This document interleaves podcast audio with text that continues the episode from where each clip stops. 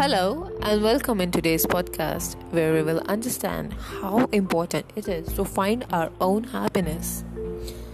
Honestly, friends, we cannot get dependent on others for our own euphoria because we are wholly responsible for our wants and we owe our happiness.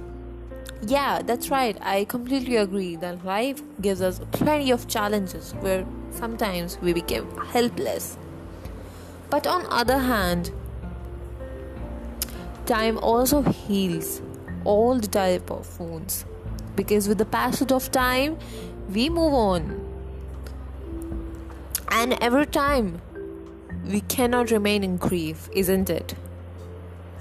Look the aim of my podcast is to remind you that happiness lives inside us and once we find a way to remain cheerful, then no one can stop us to become the positive personality.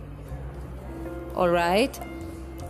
Because at the end of the day, our life, it's our life, it's our rules, and your happiness depends upon you. Thank you so much, guys. That's it for today. Till then, be positive. Huh? Be cheerful and good night